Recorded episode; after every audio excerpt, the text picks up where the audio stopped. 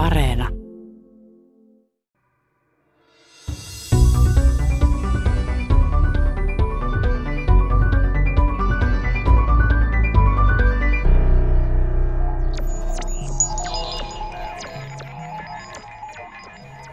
Tänään Tiedeykkösessä puhumme hakkeroinnista. Vaikka ensimmäiseksi saattavat tulla mieleen tietomurrot, nykyisin on myös paljon hyvää ja eettistä, niin sanottua valkohattuhakkerointia. Hakkeri Benjamin Särken kanssa keskustelemme, millaisia taitoja hakkeroinnissa tarvitaan, miten tietojärjestelmiin tunkeudutaan, mikä on laillista ja mikä kiellettyä. Särkkä toimii nykyisin tietoturvayhtiö Virjaan kyberturvallisuuspalvelusta vastaavana johtajana. Toisena haastateltavana ohjelmassa on Liikenne- ja viestintäviraston kyberturvallisuuskeskuksen tietoturva-asiantuntija Helina Turunen. Keskustelussa selviää, millaisia motiiveja hakkereilla voi olla. Käymme läpi myös viimeaikaisia verkkorikoksia, eli niin sanottujen mustahattuhakkereiden tekosia, huijauksia, kalasteluyrityksiä ja tietomurtoja. Samalla selvitetään hieman terminologiaa, eli mitä ovat haavoittuvuudet, palomuurit, hakkerifoorumit ja torverkko. Minä olen Mari Heikkilä. Aluksi tapaamme Benjamin Särkän. Siis voiko sinua sanoa hakkeriksi? Onko se ihan ok? Vai onko se ex-hakkeri? Ei, kyllä mä oon ihan hakkeri. Ihan, ihan. Omasta mielestäni. Et, tota, ää, mun mielestä hakkerit on vain luovia ongelmanratkaisijoita ja sitä mä ehdottomasti olen. Että tietoturvatestaus ja tietoturvatutkimus on myös sellaista, mitä mä teen. Ja viime viikolla vedin kuitenkin koulutuksen eettisestä hakkeroinnista. Et hakkeri ei mun mielestä ole kyllä mitenkään niin kuin rikollisuuteen liittyvä juttu tai rikollinen toimija, vaan tapa katsoa maailmaa, tapa niin kuin ymmärtää maailmaa, tapa käyttää niin kuin laitteita ja niin kuin yrittää rikkoa niitä mielenkiintoisilla tavalla ja katsoa, että mitä siitä seuraa. Ja, että sen, sen myötä kyllä on ihan reilua kutsua mua hakkeriksi. Tuosta tulikin itse asiassa jo ensimmäinen kysymys, eli se ensimmäinen kysymys on, että mikä on hakkeri? Se on, no Tim Berners-Lee on niin määritellyt sen luovaksi ongelmanratkaisijaksi. Mun mielestä se on niin hyvin lähellä sitä. Hakkeri on ihminen, jolla on taitoja ja kykyä saada järjestelmiä tekemään jotain muuta tai saada, saada asioita tekemään jotain muuta kuin mihin ne on alun perin tarkoitettu ja sitten niin löytää luovia uusia käyttötarkoituksia tai luovia uusia mahdollisuuksia niissä. Tyyppi, joka tykkää leikkiä teknologialla, on ehkä semmoinen sopivan kevyt kuvaus. No, miten siis susta tuli hakkeri? Siis mä oon aina, aina ollut, siis ihan pienestä asti ollut kiinnostunut teknologiasta. Mä oon ollut joku kuusi varmaan, kun mä oon niin ekoin kosketuksia ottanut tietokoneeseen. Ja sitten niin se paljon on, on niin kuin erinäköisiä tarinoita siitä, että miten mä oon sit, mitä kaikkea mä oon, oon sillä tehnyt. No, mutta niin kuin pohjimmiltaan se on aina ollut sitä kiinnostusta teknologiasta ja tekniikasta. Ja niin kuin just muistelin vähän aikaa sitten, että mä oon, niin kuin saanut tämmöisen mankan, siis radion, missä on voinut soittaa kasetteja niin kuin aikoinaan. Ja, ja sitten mä oon purkanut senkin. Siis kaikki, kaikki ne elektroniikan, kaikki tämmöiset, mitä mä oon saanut käsin, niin mä oon purkanut ne atomeiksi, katsonut, että saanko mä kasattua ne uudestaan. ja niin, niin, niin kuin, mutta sen myötä on niin kuin kasvanut se ymmärrys siitä, että miten nuo järjestelmät toimii ja mitä kaikkea siinä on, miten niitä, niitä kaikkea niillä voi tehdä. Onko tämä siis yksinäisen suden homma? Onko se sellaista niin kuin yksinäistä harrastelu, että siellä puretaan osia ja vähän niin kuin tietokoneessakin sit katsotaan, mitä kaikkea pystyy tekemään. Vai onko sitten jotain oppifoorumeita? Nykyään varmaan on semmoisiakin, vai miten se menee? Se on vähän niin kuin kumpaakin ja sitä on niin kuin, niin kuin monet tekee sitä monella eri tavalla. Paljon siitä on, on niin kuin yksin puurtamista, mutta paljon siitä on myös niin kuin porukassa tekemistä. Että et, et niin on erinäköisiä hakkerikollektiiveja, joilla on erinäköisiä erikoisosaamisalueitaan. Siis sillä, että se on niin kuin yksi, yksi tiimi, josta kaikki osaa tosi hyvin jonkun yhden kapeen asian sitä, ja sitten yhdistämällä ne voimat, niin saadaan kokonaisuuksia niin kuin aikaiseksi. Mutta se niin kuin kokoontuminen ei välttämättä ole aina fyysisessä tilassa, vaan se saattaa olla jollain IRC-kanavalla tai Discordissa tai varsinkin nykyään niin se hakkeriyhteisö, se, niin se yhteisöllisyys niin on tosi isossa osassa sitä, sitä varsinkin sitä eettistä toimintaa, että et, et, niin halutaan jakaa sitä tietoa, halutaan kertoa niistä löydöksistä ja halutaan niin kuin varmistaa, että muillakin on se paras tieto aina saatavilla. Minkälaisia taitoja siinä tarvitaan? Onko se niin kuin koodaamista tai ohjelmointia? Mitä siinä pitää osata? No siitä on hyötyä kyllä, että, että niin kuin osaa lukea koodia, mutta usea hakkeri niin ei välttämättä osaa rakentaa asioita tai niin kuin tehdä sovelluskehitystä sillä tavalla kuin miten me sovelluskehitystä mielletään, vaan se on enemmän sitä niin kuin asioiden mielenkiintoista rikkomista erilaisilla tavoilla. Ky- kyllä on pakko osata lukea koodia, kyllä on pakko osata niin kuin ymmärtää, miten järjestelmät toimii, kyllä on niin kuin kaikesta ylläpitotaustasta ja niin kuin on hyötyä. Kyllä ne työkalut on aika erilaisia siinä niin kuin tietoturvatestaamisessa kuin siinä, siinä niin kuin sovelluskehityksessä kuitenkin. Monet hyvät ja varsinkin niin kuin parhaat hakkerit, niin ne koodaa itse omat työkalunsa mutta ei kaikki. Mä en ole mikään niin kuin hyvä koodaaja. Mä osaan vähän skriptata, vähän, vähän niin kuin tehdä one-linereita ja käsitellä dataa ja kirjoittaa playbookeja tehdä Pythonilla juttuja, mutta mut en ole mikään semmoinen, joka pystyisi niin tuosta noin vaan koodaamaan jonkun pelimoottorin tai muun tämmöiset, mulla ei ole niin syvällisellä osaamisella se, silti mä kykenen ihan makeisiin juttuihin, semi-merkittäviinkin tietoturvalöydöksiin, että se on niin kuin, eh, olemassa olevien palasten luovaa yhdistelyä ympäripyöri vastaus, mutta kun, kun tuohonkaan ei ole, siis niin kuin siinä onkin niin monta eri osa-aluetta, että, että se on vaikea, vaikea sanoa suoraan. No miten sitten, puhuit jo tuosta, että tämä mihin osallistut on tämmöistä hyvää hakkerointia, mutta sitten on niin pahaa hakkerointia, joka ehkä tulee ekana mieleen kuitenkin, että hakkeri on semmoinen, joka murtautuu jonnekin ja varastaa tietoja. Niin miten paljon siis tämmöisiä hyviä hakkereita on? Mä en tykkää yhtään tuosta jaottelusta, että on niin kuin hyviä ja pahoja hakkereita, koska siis niin kuin, hakkerit on ihan samanlaisia ihmisiä kuin kuka tahansa muukin. Meillä on hirveä määrä hakkereita. Hakkerit on lainkuuliaisia tietoturvatutkijoita ja teknisiä turvallisuuden asiantuntijoita. Ja sitten meillä on niin, äh, rikollisia tietoturvarikollisia ja, ja niin kuin nämä rikolliset niin käyttää samankaltaisia taitoja ö, omien motiivien edistämiseen ja niin kuin rikolliseen toimintaan. Et, et siinä on mun mielestä se raja. Suomessa on iso yhteisö nimenomaan niin kuin meitä hakkereita, jotka tekee näitä hyviä juttuja, tekee näitä niin kuin eettisiä juttuja ja muita. Ja, ja se on ehkä niin kuin pikkasen median maalaama kuva, elokuvien maalaama kuva ja niin kuin niin kuin mielikuva, mikä, mikä meille on muodostunut. Ja, ja se on mun mielestä vähän, vähän sääli, koska emme puhuta niin kuin eettisistä lääkäreistä tai valkohattu lukkosepistä. Mutta siinähän on kuitenkin ihan aika tarkat lailliset rajat, missä mennään, että, että sehän on hyvin, että sä, sä et voi niin kuin ihan huvin vuoksi vaan murtautua jonnekin, että, että kyllähän se tietyssä mielessä on aika kiellettyä sitten heti aika nopeastikin mitä saa tehdä. Joo, Suomessa, Suomessa varsinkin siis niin se on ihan, ihan jo, jo, yritys on, on niin rangaistavaa, jo, jo yritys on, on niin laitonta toimintaa, jos sulla ei ole lupaa. Ja, ja niin kuin siinähän se just se juttu onkin, onkin että, että niin kuin, miksi mä haluaisin murtautua järjestelmään, johon mulla ei ole lupaa, kun tuolla on ihan sikana järjestelmä, mihin mulla on lupa, lupa, jota mä saan testaa laillisesti, niin en mä halua olla rikollinen. Ei mulla ole mitään mielenkiintoa olla, olla niin rikollinen toimija näillä, näillä taidoilla. Mediassa puhutaan usein valkohattuhakkereista, kun tarkoitetaan eettisiä hyvää tekeviä hakkereita. Heistä puhutaan usein vähemmän kuin mustahattuhakkereista, jotka ovat verkkorikollisia – Valkohattu-hakkerit pyrkivät tuomaan esiin tietoturvaongelmia. Viime aikoina he ovat auttaneet poliisia muun muassa psykoterapiakeskus vastaamon tietomurron selvittämisessä. Lisäksi he tuovat julkisuuteen tietoturvaongelmia. Esimerkiksi hiljattain suomalaishakkeri Jarkko Vesiluoma toi julkisuuteen tietomurtojen pohjalta listan, jossa oli lueteltu suomalaisten eniten käyttämät salasanat. Top 10 listalla olivat 1, 2, 3, 4, 5, 6, kverty, salasana, perkele, password, eri pituiset ykkösestä alkavat numerojonot ja kamari. Eli nämä ovat niitä salasanoja, joita ei ainakaan kannata käyttää.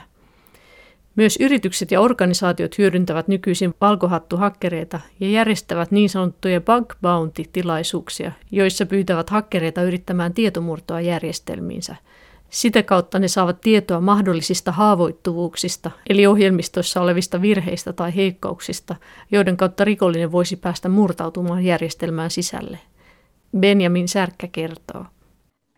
Näitä erinäköisiä bug bounty-alustoja on aika paljon ja, ja niin kuin erinäköisiä tämmöisiä keinoja, missä yritykset haluaa maksaa sitten palkkioita niin kuin hakkereille siitä – että ne tunnistaa näitä haavoittuvuuksia ja ilmoittaa niistä haavoittuvuuksista. Ja näiden avulla niin voi löytyä niitä, niitä kohteita, jotka näin haluaa toimia. Et sinne lukeutuu paljon y- yrityksiä ihan laidasta laitaan, sekä turvallisuusalan yrityksiä että, että niin kuin valtiotason toimijoita. Että, että Jenkeissä esim, esim. Pentagon ja ilmavoimat, niin niillä on erinäköisiä bug bounty-ohjelmia erilaisille hakkereille, jotka haluaa yrittää löytää haavoittuvuuksia ja tienata niillä haavoittuvuuksilla rahaa. Tietojärjestelmät ja ohjelmistot ovat nykyisin laajoja, eri palasista koostuvia rakennelmia. Samalla tavoin kuin kirjasarjoihin jää helposti pieniä kirjoitusvirheitä tai huonosti muotoiltuja kohtia, myös tietokoneohjelmistoihin jää usein pieniä virheitä, bukeja, eli englanniksi bug, sekä erilaisia ominaisuuksiin liittyviä heikkouksia. Esimerkiksi Google Drive-pilvipalvelusta löydettiin taanoin ongelma. Driveissa on mahdollisuus päivittää tiedostoja, jotka on jaettu käyttäjien kesken. Vaikka ominaisuus on hyödyllinen, päivityksen saattoi tehdä tiedostomuotoon, joka sisälsi haittaohjelman. Hakkerit etsivät jatkuvasti tällaisia ohjelmistojen ongelmakohtia. Valkohattohakkerit pyrkivät tuomaan niitä esiin, jotta ne voidaan korjata ja päivittää ohjelmista turvalliseksi toinen tapa ilmoittaa sattumalta löytyvistä haavoittuvuuksista niin kyberturvallisuuskeskuksen kautta ja sit, niin kuin sitä kautta tarjota sitä keinoa. Kolmas tapa on security.txt, joka, joka niin kuin mahdollistaa sitten sen, sen e, keinon, millä pystytään kertoa sitten niille tietoturvatutkijoille, että hei, jos satuit löytämään jotain, niin ilmoitatko vaikka tähän sähköpostiosoitteeseen. Voiko hakkeroinnilla tienata Joo, siis tämä on just se, mistä bug bounty-ohjelmissa on kyse ja tienataan jo, jo että, nämä ensimmäiset miljonäärit on jo syntyneet, jotka on ihan vaan ilmoittamalla haavoittuvuuksia, löydettyjä haavoittuvuuksia, niin tienannut yli miljoona dollaria, että, että, että on se ihan validi urapolku, jos, jos, jos haluaa tehdä, tehdä se rahaa. Ja sitten on tietty moni yritys, joka, joka niin kuin tilaa näitä palveluita sit ihan konsultointina erinäköisissä penetraatiotestauksissa tai, tai muissa testauksissa, missä pyritään tekemään tätä tietomurtoa ihan, ihan niin kuin ammattimaisesti. No siis elääkö Suomessa? Voiko Suomessa elää hakkeroinnilla? Helposti.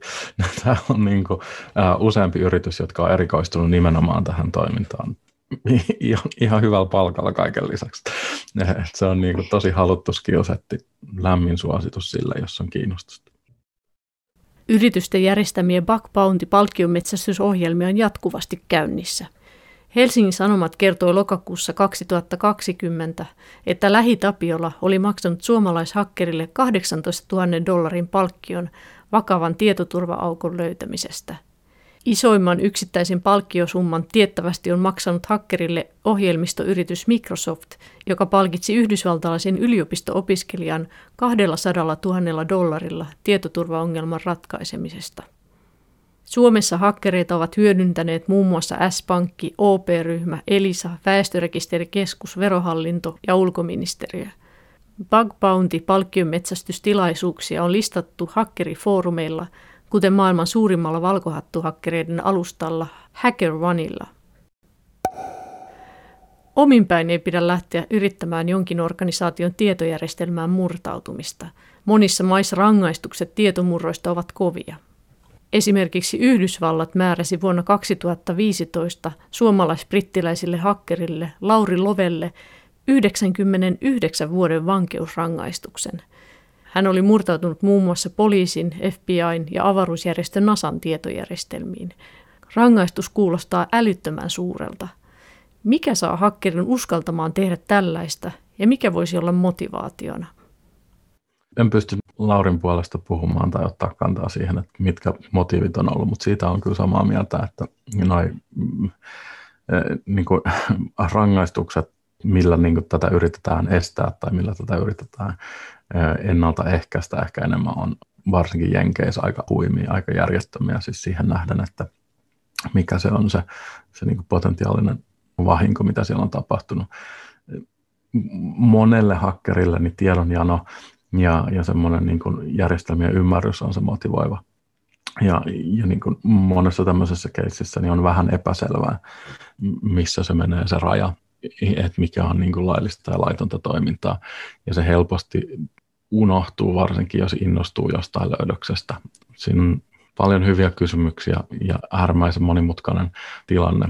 Vastaavanlaisesti voitaisiin käydä keskustelua niin kuin Edward Snowdenin eh, motiveista ja eh, siitä, että oliko se oikein joka on eri keskustelu kuin se, että oliko se laillista.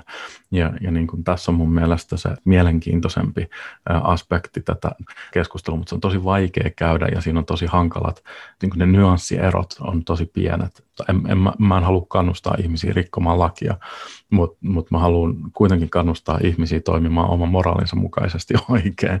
Ja niin kuin usein moraali on edellä lakia ja on tapauksia, jossa on oikeutettua toimia laittomasti, koska se on isommassa mittakaavassa kaavassa oikea mielenosoitukset ja kansalaistottelemattomuus ja tämmöinen on kuitenkin oleellinen osa toimivaa demokratiaa ja joskus hakkereilla on semmoisia keinoja ja semmoisia mahdollisuuksia, missä ne pystyy edistämään demokraattista keskustelua ja tuomaan valtiollisia väärinkäytöksiä julkiseen näkymään.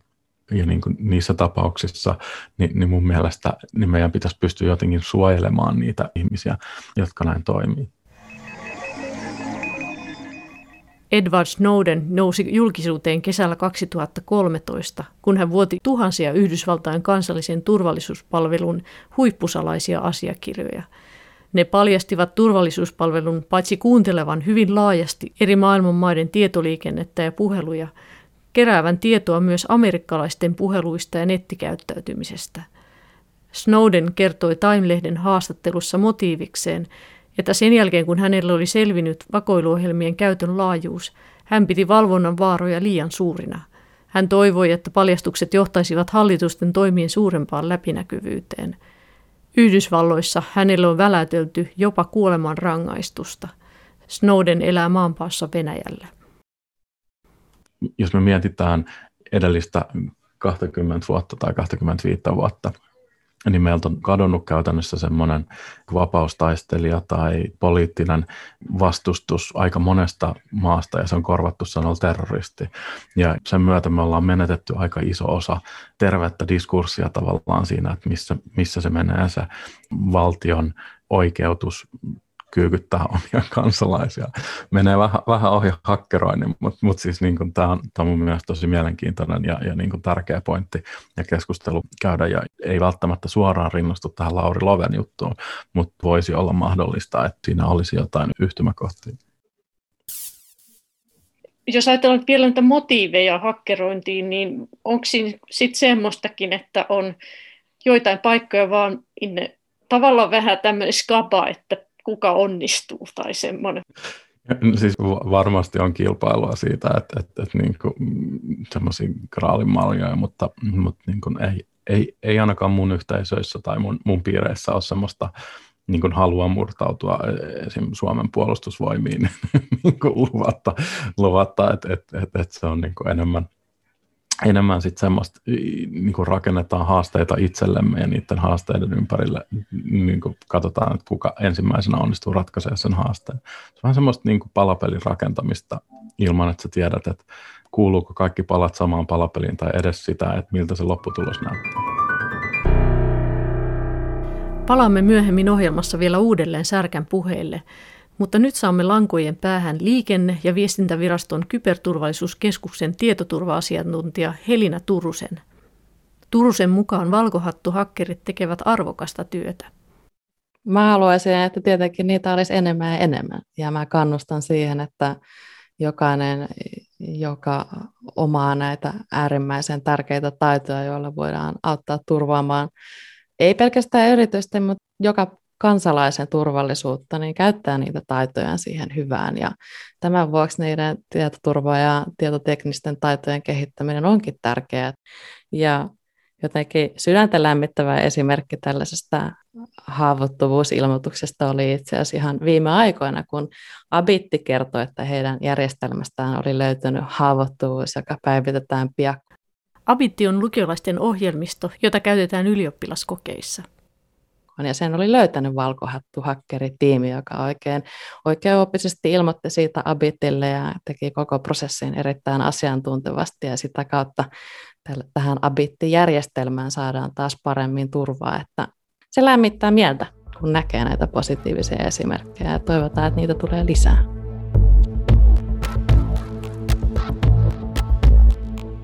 Nyt siirrytään pimeälle puolelle, eli verkkorikollisuuteen, Puhutaan aluksi huhtikuussa 2021 ilmenneestä Facebook-tietomurrosta. Siinä yli 500 miljoonan Facebook-käyttäjän puhelinnumero ja nimi, joilta on myös syntymäpäivä ja sähköpostiosoite, olivat vuotaneet nettiin. Joukossa on 1,2 miljoonaa suomalaista. Kerrotko vähän tästä murrosta, että miksi tällaisia murtoja tehdään ja mitä tämmöisillä tiedoilla nyt sitten tapahtuu?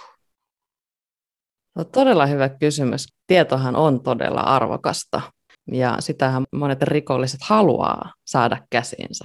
Facebookin tapauksessa niin näitä tietoja kerättiin sellaisena avoimen rajapinnan kautta hyödyntämällä, eli tässä ei ollut ollut edes tarvetta tunkeutua mihinkään järjestelmään, vaan nämä henkilöt tai henkilö, joka tämän tietojen keräämisen takana oli, niin hyödynsi Facebookin olemassa olevaa ominaisuutta siihen, että koneellisesti kerättiin avoimesti saatavilla olevia tietoja, jotka ihmiset oli vapaaehtoisesti antaneet Facebookille. Eli tämäkin pitää myös ymmärtää, että on mahdollista, että omia tietoja pystytään keräämään järjestelmistä, koska siellä järjestelmissä on joko sallittu se tai mahdollistettu se. Facebook ei ole ainoa palvelu, jossa tätä on tapahtunut. Eli siis onko se niin, että tässä ei oikeasti edes tapahtunut mitään murtoa, vaan otettiin vain ne tiedot, mitä siellä on avoimesti julkisesti saatavilla ja kerättiin ne yhteen? Juuri näin, koneellisesti keräämällä Facebookin ominaisuuden kautta. Vuoto.fi-sivuston kautta voi käydä tarkistamassa, onko omia tietoja vuotanut. No tästä sitten julkaistiin kaikenlaisia juttuja, että on vaarana identiteettivarkaus. Miten siis, mitä näillä tiedoilla nyt sit voidaan tehdä, jos ajatellaan, että ennen vanhaa oli ne puhelinluettelot, josta olisi saanut ihan samat tiedot ja jopa osoitteet ja kaikki, niin miten nykymaailmassa tämä nyt sitten tämä tieto on yhtäkkiä näin arkaluontoista? Kuten ollaan huomattu, niin erilaisia huijauksia tehdään nykyään enemmän ja enemmän. Esimerkiksi puhelinnumeroita voidaan myydä eteenpäin rikollisille, jotka sitten tekee huijauksia. Esimerkiksi näitä teknisen tuen huijauspuheluita. Voi olla, että kerätään ihmisistä tietoja, jotta voidaan kohdentaa vaikka tietojen kalastelua. Eli joku voi lähettää sulle sähköpostiviestin, jossa pystyy sitten pyytämään sinua vaikka antamaan tietoja tai klikkaamaan jotain linkkiä, joka voi sitten viedä haitteelliselle sivustolle. Eli rikolliset on nokkelia ja tietoja yhdistelemällä ja niitä käyttämällä niin kerätään myös luottamusta. Eli voi olla, että sä näet viestin, jossa käytetään sun koko nimeä, ehkä sun kotipaikkakuntaa, mainitaan ehkä sun työnantajat. Sä alitajuntaisesti saatat miettiä, että Aa, no, tämä on paljon uskottavampaa, koska tässä on musta olevia tietoja, niin tämähän täytyy olla totta, eikö? Eli se on arvokkaammassa muodossa se tieto, kun se on kasattuna digitaalisesti. Kyllä digitaalisessa muodossa oleva tieto on helpompaa käsitellä ja siirtää eteenpäin. Se on ihan totta. Miten sitten täällä on näitä ohjeita, että mitä pitäisi tehdä? Luottokielto, tehdä rekisteröintikielto patentti- ja rekisterihallitukselle, ettei saa omissa nimissä perustaa yritystä tai vastaavaa ja tehdä osoitteen muutoskieltoja ja tämmöisiä kaikkia, niin missä tilanteissa tämmöisiin pitäisi Otetaan nyt toinenkin esimerkki, eli otetaan vaikka se vastaamon murto, jossa varmaan meni sitten enemmän näitä henkilötietoja. Niin missä vaiheessa tämmöisiin toimiin pitää ryhtyä? Vastaamon tapauksessa suositeltiin tekemään nämä erinäiset toimet, koska siellähän meni ihan perushenkilötietojen lisäksi myös tämä sosiaaliturvatunnus. Tässä Facebookin tietovuodossa, niin siellähän ei ollut mennyt luottokorttitietoja, ei ollut mennyt sosiaaliturvatunnuksia, niin se riski siihen väärinkäytökseen on paljon pienempi. Ja jos kokee sen, että omat julkisesti antamat tiedot ei ole vaarallisia tai niitä ei voi hyväksikäyttää, niin silloinhan ei ole tarvetta ryhtyä sellaisiin toimenpiteisiin kuin mitä esimerkiksi vastaamon tapauksessa suositeltiin, kun perustettiin tällainen tietovuotoapu.fi-sivusto, jolla sitten annettiin neuvoa juuri tälle tietovuodon uhreille siinä tapauksessa, että on mennyt paljon enemmän yksilöiviä tietoja siellä tietovuodossa. Näin äkkiseltä tuntuu omituiselta, että nykypäivänä joku voi sillä, että se tietää sun nimeä ja osoitteen ja syntymäajan ja tämmöistä, niin voi tehdä vaikka mitä. Että eikö se ole vähän sen palvelun tarjoaja ongelma? Eikä niin kuin voi ajatella, että nykypäivänä vielä mun tunnistautuminen, se, että mut tunnistetaan muksi, niin on siitä kiinni, että joku sanoo vaan mun nimen ja vaikka henkilötunnuksenkin, koska mun mielestä se on niin kuin vähän erikoista, että pelkällä henkilötunnuksella pystyy tekemään vaikka mitä. Eihän se ole vahvaa tunnistautumista. Juuri näin, vahvaa tunnistautumista pitäisi vaatia palveluissa. Se on juuri näin, että henkilötunnuksen ei pitäisi olla se tunnistautumiseen vaadittava yksilöivä tieto. Mutta siis vielä, onko se vielä niin, että se on mun vastuulla, että jos joku tietää mun henkilötunnuksen, niin sitten mä joudun maksaa, jos joku tekee laina jossain palvelussa, missä ei vaadita mitään vahvaa tunnistautumista. Äkkiseltä voisi ajatella, että eihän tämä ole reilua. Kyllä meidän pitää vaatia palveluntarjoajilta sitä, että he ei käytä henkilötunnusta yksilöivänä tietona. Mä oon ihan ehdottomasti samaa mieltä siitä. Valitettavasti tilanne edelleen on se, että jos haluaa tehdä luottokiellon, niin silloin sen on joutunut itse tekemään ja maksullisesti. Ja sehän ehdottomasti asettaa haasteita esimerkiksi niille, joilla ei ole varaa tehdä tällaista luottokieltoa. Että sillä siinä ollaan jo valmiiksi eriarvoisessa asemassa. Nykyisin tietojen kalasteluyritykset ja haittaohjelmat ovat niin yleisiä, että niihin törmäävät kaikki. Viime aikoina huijausviestejä on liikkunut muun muassa Kelan, Tokmannin, Finnairin, Prisman, Netflixin ja eri pankkien nimissä. Uudeksi tavaksi ovat korona-aikana yleistyneet myös tekaistut Teams- ja Zoom-kokouskutsut, jotka ovat todellisuudessa kalastelulinkkejä. Liikkeellä on ollut myös viestejä, joissa on lupailtu veron palautusta tai pääsyä koronarokotusjonojen ohitse antamalla luottokortin numeroa. Huijauksia voidaan lähettää myös kännyköihin, kuten viime aikoina tekstiviesteinä yleistyneet omaposti-ilmoitukset, joilla käyttäjiä houkutellaan huijaussivustella lataamaan haittaohjelmaa. Jos ohjelman lataa, se lähettää puhelimesta tuhansittain tekstiviestejä liittymän laskuun.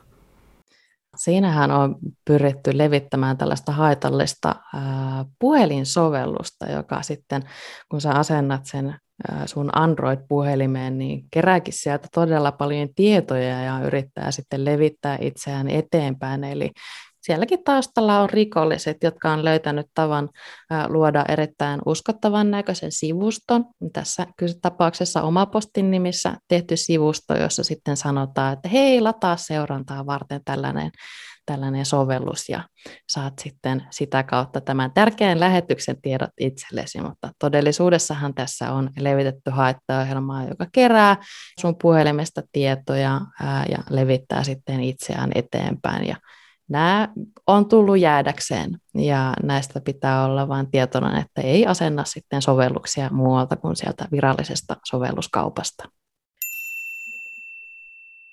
Nyt näitä murtoja on riittänyt, eli nyt tuli tässä huhtikuun loppupuolella valtion tieto- ja viestintätekniikkakeskus Valtori tiedotti, että näihin, tähän IT-ympäristössä on joku haavoittuvuus ja sieltä on päästy sisälle ja tämä koskee valtiohallinnon virastoja, tiettyjä virastoja, niin mitä tästä tiedetään, tästä murrosta? Kyseessä on ollut tällainen Push Connect Secure-haavoittuvuus, josta tiedotettiin laajasti kansainvälisesti siinä huhtikuussa. Ja, ja tosiaan Valtori kertoi, että he tutkivat mahdollista tietomurtoa tässä tapauksessa, eli vielä ei ole saatu selvyyttä sille, että onko tietomurto tapahtunut, mutta nämä haavoittuvuudet otetaan erittäin vakavasti. Ja maailmalla on ollut esimerkkejä, missä tätä Pulse Connect Secure etäkäyttöpalvelun haavoittuvuutta on käytetty hyväksi ja sen kautta on murtauduttu organisaatioihin. Amerikkalaisen CNN uutiskanavan mukaan murtojen taustalla oli kiinalainen valtion tukema hakkeriryhmä. Se hyödynsi kyseistä haavoittuvuutta ja murtautui monien eri maiden organisaatioihin sekä rahoitus- ja turvallisuusalojen yrityksiin Yhdysvalloissa ja Euroopassa – Tämä on yksi esimerkki siitä, miten myös valtiolliset toimijat hyödyntävät hakkereita tietojen saannissa ja vakoilussa. Mutta ei mennä tässä ohjelmassa nyt sen syvemmälle tuonne valtiollisiin kiemuroihin ja kybersotiin, vaan pysytään ihan perinteisessä verkkorikollisuudessa. Samoja keinoja käytetään molemmissa. Yksi termi, joka tässä on jo useammin toistunut, on haavoittuvuus. Eli mitä se tarkoittaa? Helina Turunen kertoo. Tämä on erittäin hyvä kysymys ja mä aina välillä mietin sitä, että miten, miten mä kuvaisin sitä, että mikä on ohjelmistohaavoittuvuus tai mikä on tällainen järjestelmähaavoittuvuus. Ja mä, mä mietin, että se on vähän niin kuin, että sulla olisi vaikka sun kotiovessa vanha ja rikkinäinen lukko. Tai että sulla on vähän ikkuna raollaan ja, ja joku voi päästä sieltä sisään. Samalla tavalla ohjelmistoissa ja järjestelmissä tulee esiin haavoittuvuuksia. Siellä voi olla ohjelmointivirheitä, se voi olla vanhoja teknologioita käytössä, voi olla vanhoja laitteita.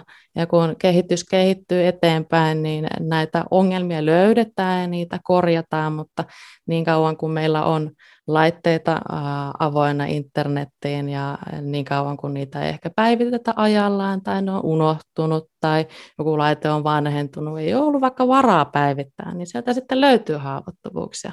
Ja kun on haavoittuvuuksia, eli sulla on joku mahdollisuus päästä sisään joku laitteeseen tai järjestelmään, niin joku kyllä yrittää päästä sinne sitten sisään.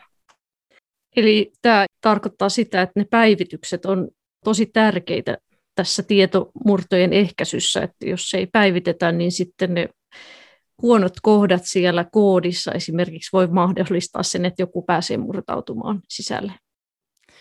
Se on juuri näin. Eli pitää olla tietoinen siitä, että kun sun puhelimeen tulee vaikka se ilmoitus siitä päivityksestä, niin kuin nyt on esimerkiksi ollut näitä suuria Applen päivityksiä viime aikoina, niin ne on ehdottoman tärkeää asentaa. Ne ei ole siellä vain kiusaksi sinua häiritsemässä ja odottamassa, että käytät päivästä 15 minuuttia siihen, että se puhelin siellä nyt käynnistyy uudestaan ja näin, vaan siellä tehdään sellaisia päivityksiä, jotka mahdollistaa sen laitteen turvallisen käytön ja korjaa niitä haavoittuvuuksia, niitä ongelmia, niitä mahdollisuuksia siihen, että joku voisi hyväksikäyttää sitä laitetta.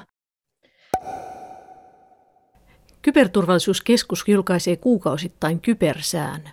Maaliskuussa 2021 kerrottiin muun muassa vakavasta Microsoft Exchange-palveluun liittyvästä haavoittuvuudesta – sitä hyödyntäen hyökkäjät olivat päässeet sähköpostipalvelimen kautta uhrien sähköpostitileille ja asettaneet haittaohjelman.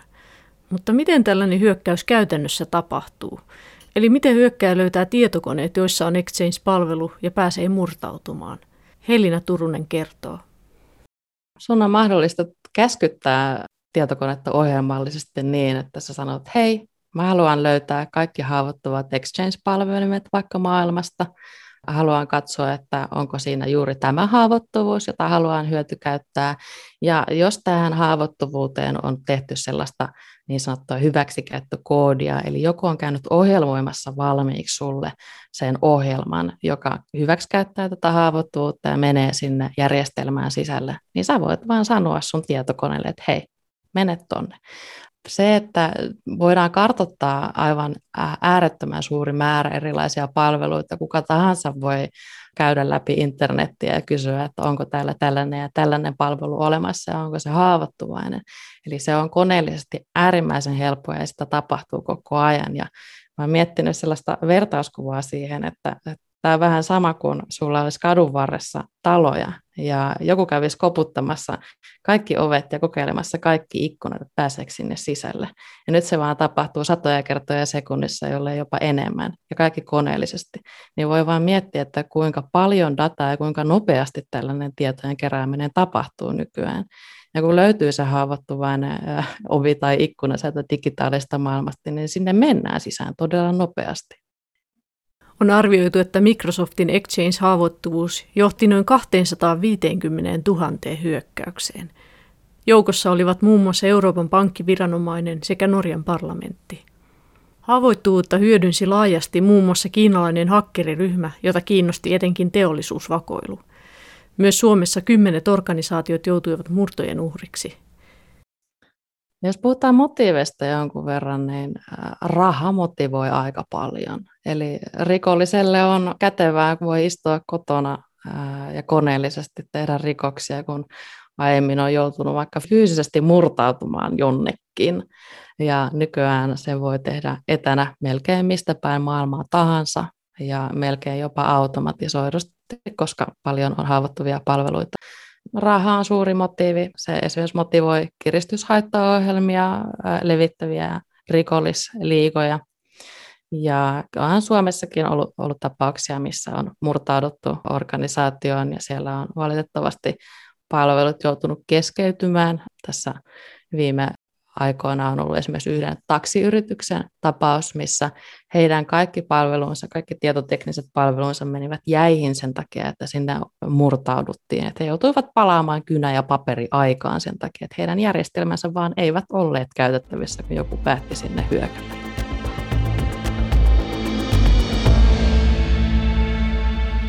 Olen vakoillut sinua laitteesi kameran kautta. Olet vierailut pornosivustolla. Jos haluat, että poistan sovelluksen enkä lähetä kuvamateriaalia eteenpäin, lähetä Bitcoin-maksu 72 tunnin kuluessa. Mutta onko hakkerin mahdollista kaapata tietokoneen tai kännykän kamera, ja miten helposti se sujuu? Helina Turunen kertoo. Tästä oli erinomainen esimerkki Ylen tässä hakkerisarjassa, missä oli Laura Kankaala ja Iiro Uusitalo, missä he, muista oliko se soikun vai kenen läppärille he saivat asennettua tällaisen haittaohjelman, joka pystyi sitten kaappaamaan sen sun kameran kuvan. Eli sehän on ihan mahdollista. Ja tällaisia haittaohjelmia yritetään levittää esimerkiksi sähköpostitse liitetiedostojen kautta. Mutta näissä äh, kiristysviesteissä, niin tämähän on yleinen tällainen huijaus. Äh, me kutsutaan tätä pornokiristysviestiksi ihan kuvaavasti. Tämähän on täyttä huijausta. Ja tästä on myös toinen versio, missä sitten sanotaan, että hei, olen saanut haltuusi salasanasia, jos maksat minulle, niin sitten kaikki päättyy hyvin, mutta tämäkin on huijausta, ja tässä on käytetty lähteenä näitä julkisia tietovuotoja, joissa on saadettu vuottaa käyttäjätunnus ja, ja salasana. Ja kaikkein ikävin muoto tästä samanlaisesta huijausviestistä on sellainen, missä sanotaan, että hei, mä olen jättänyt sun toimistolle pommin, ja jos et maksa, niin, niin sitten käytetään huonosti. Ja nämä on äärimmäisen ikäviä, koska ne, ne manipuloi ihmisten tunteita ja saa ihmiset hätääntymään. Ja se shokkireaktio on usein sitten se, eh, jota kautta ihmiset päätyy esimerkiksi maksamaan. Siinä meidän pitää vaan jakaa tietoisuutta enemmän ja todeta, että tämä on huijausta. Ja myöskin sitten, jos on joutunut tällaisen huijauksen kohteeksi, niin uskaltaa sanoa, että nyt kävi näin. Neuvoja ja apua on kyllä sitten saatavilla. Joo, ja useinhan tämmöisissä huijauksissa, mitkä ei siis perustu hakkerointiin edes, vaan ihan tämmöiseen vaan ihmisen huijaamiseen. On sellainen, että niissä tehdään tämmöisiä yleistyksiä, että niin kuin huvittavaa on se Microsoft-huijaus, että kun tulee puhelinsoitto, että nyt sun tietokoneessa on joku tietomurto, tota, jos se ei edes ole, että jos on Applen tietokone, niin sitten silti se niillä on tietyt tämmöiset yleiskaavat, se on juuri näin, että, että tämähän on organisoitunutta rikollista toimintaa erityisesti tällaisissa teknisen tuen huijaspuheluissa, missä joku sanoo, että soittaa Microsoftilta ja auttaa nyt sinua korjaamaan tämän tietokoneella olevan ongelma, oli se nyt sitten hakkeri tai haittaohjelma tai joku muu, mikä sinne koneelle oli spesiytynyt, mutta heillä on ne tietyt kaavat siinä ja saattavat näyttää koneelta tai sanoa, että sinulla on koneella tällainen ja tällainen tiedosto täällä tai täällä lukee tätä ja tätä ja sitä kautta yrittää luoda sitä luottamusta, että he olisivat aidolla asialla ja sitten saadaan esimerkiksi siirtämään rahaa tai antamaan sitten kuvia omista henkilöllisyystodistuksistaan, että ne on oikein pitkälle suunniteltuja kyllä.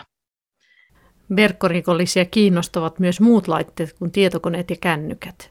Nykyisin monissa kodin laitteissa kameroista pyykinpesukoneisiin on wifi-yhteys, eli puhutaan esineiden internetistä. Näidenkin laitteiden hakkerointi kiinnostaa. Helina Turunen kertoo. Kaikki laitteet, jotka on jollain tavalla kytketty internettiin ja sieltä avoimesti käytettävissä, niin joku yrittää saada niitä haltuun.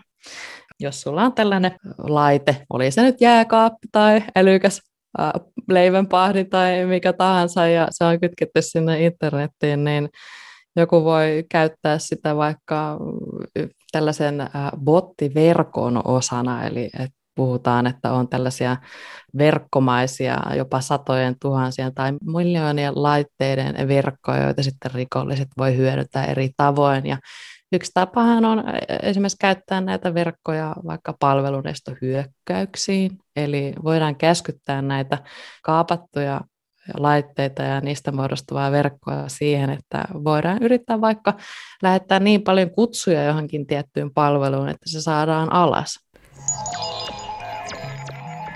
On arvioitu, että vuonna 2020 oli yli 10 miljoonaa palvelunestohyökkäystä – Esimerkiksi helmikuussa 2020 Amazonin verkkopalvelut olivat kolmen päivän ajan hyökkäysten kohteena ja elokuussa hyökkäys kaatoi Uuden-Seelannin pörssin.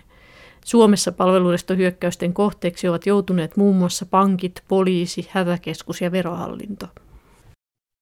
Kyseessähän voi olla ihan kiusantekoa tai sitten tarkoituksellinen teko, jossa voidaan haluta vaikka pysäyttää joku palvelu. Eli joku saattaa tosiaan mennä sinne sun jääkaappiin, jos ei sitä vaikka ole päivitetty, ja, ja siellä on joku ää, tällainen just ohjelmistohaavoittuvuus, että se saatetaan sitten ottaa silleen haltuun, että sitä pystytään käskyttämään ja sitä kautta sitten tehdä vahinkoa. Tietääkö mistä, saako ihminen mistä tietää, että hänen tietokoneensa tai jääkaappi, että se on kaapattu ja sitä käytetään johonkin se voi olla haastavaa ja, ja erityisesti, jos ei ole sellaista harrastuneisuutta tai osaamista, että seuraisi omaa verkkoliikennettään, mitä tietenkään en voisi vaatia keneltäkään, joka ei ole alan ammattilainen, onhan se vaikeaa. Mutta on myös tapauksia, missä operaattori saa ilmoituksen, että tai näkee heidän järjestelmiensä kautta, että tällaisesta ja tällaisesta kotiliittymästä esimerkiksi lähtee haitallisen näköistä liikennettä. Ja nyt tuntuu, että okei, ehkä tässä on ollut palvelunestohyökkäys tai joku muu haitallinen liikenne kyseessä. Ja silloin operaattori saattaa olla esimerkiksi asiakkaaseen yhteydessä ja sanoa, että hei, että teiltä on kotiliittymästä lähtenyt tällaista liikennettä ja olitteko siitä tietoinen ja voitteko tarkistaa asiaa. Ja siinä tapauksessa operaattori pystyy myös auttamaan siinä, että tilanne saadaan selvitettyä. Puhutaan vähän näistä palomuureista. Eli palomuurit on sitten sellaisia, jotka suojaa tietokonetta, eli estää sitten joitain ottamasta yhteyttä tietokoneeseen ja miten ne toimii? Erilaisia tapoja ja ohjelmistoja löytyy siihen, että pystytään suojaamaan näitä erilaisia laitteita tällaisilta ulkopuolisilta yhteyksiltä. Ja Palomuuri on vain yksi, yksi asia kaikkien muiden ohjelmistojen ja laitteiden joukossa. Ja, ja sitä voisi verrata ehkä sellaiseen perinteiseen palooveen vähän. Et se on sellainen, että kun sen laitat kiinni, niin sieltä ei tule mitään sellaista haitallista, mitä sä et halua, että sieltä tulee.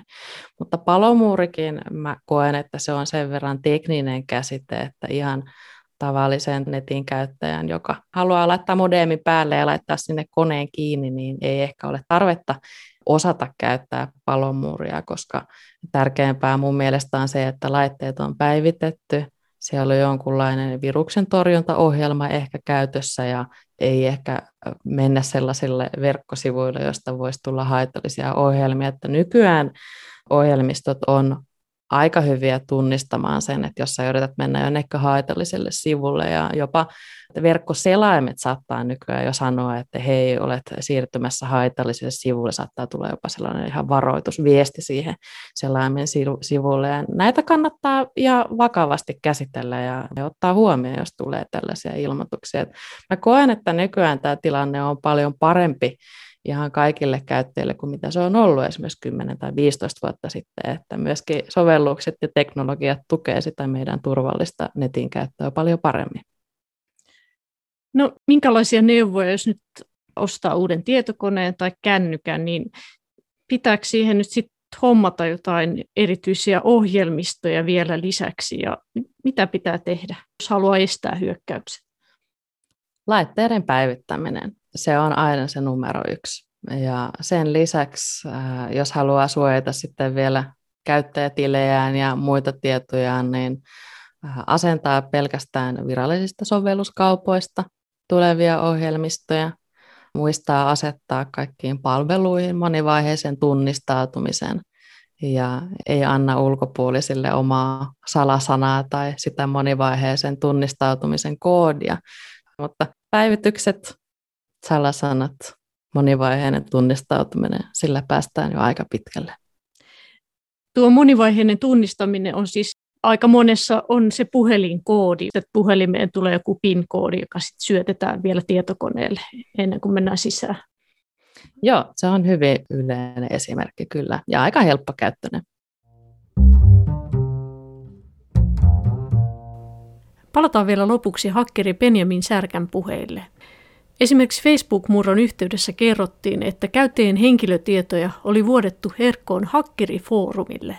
Mitä nämä hakkerifoorumit ovat? No niitä on useampia erilaisia foorumeita. Hack Forums on näistä yksi ja ehkä tunnetuin, missä sitten jaetaan erinäköistä tietoa, dropataan niin kutsuttuja dumppeja, mitkä on näitä tietokantoja ja varastettuja tietoja ja myydään työkaluja tämmöiseen rikolliseen toimintaan. Onko ne siellä Tor-verkossa sitten vai missä ne on? Osa on, osa ei ole. Tor-verkko on vaan niin kuin tapa anonymisoida sun kohde ja lähde. Se kuulostaa paljon pelottavammalta kuin mitä se oikeasti on. että se on oikeasti aika tylsää ja hidasta, hidasta se keskustelu, mitä siellä on, mutta mut kyllä sielläkin on sitten tämän tyyppistä tietoa jaossa. Mua vähän toi torverkko jotenkin hämää, että mitä se niin kuin tarkoittaa, missä se torverkko on ja miten sinne, niin kuin, onko se jotenkin mystinen kulku sinne ja vastaava? No siis on on router. Se on amerikkalaisen merijalkaväen alun perin kehittämä tapa anonymisoida se liikenne, se kohde ja lähde, jonka kautta olisi mahdollista tämmöisten agenttejen keskustella turvallisesti konfliktialueilta ilman, että ne jää kiinni siitä, että mistä ne puhuu tai kenelle ne puhuu.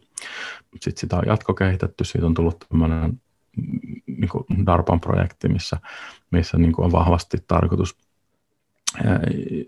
nimenomaan se liikenteen anonymisointi. TOR on lyhenne sanoista The Onion Router. Kyseessä on vapaa ohjelmisto, joka mahdollistaa internetin anonyymin käytön ja sensuurin kiertämisen.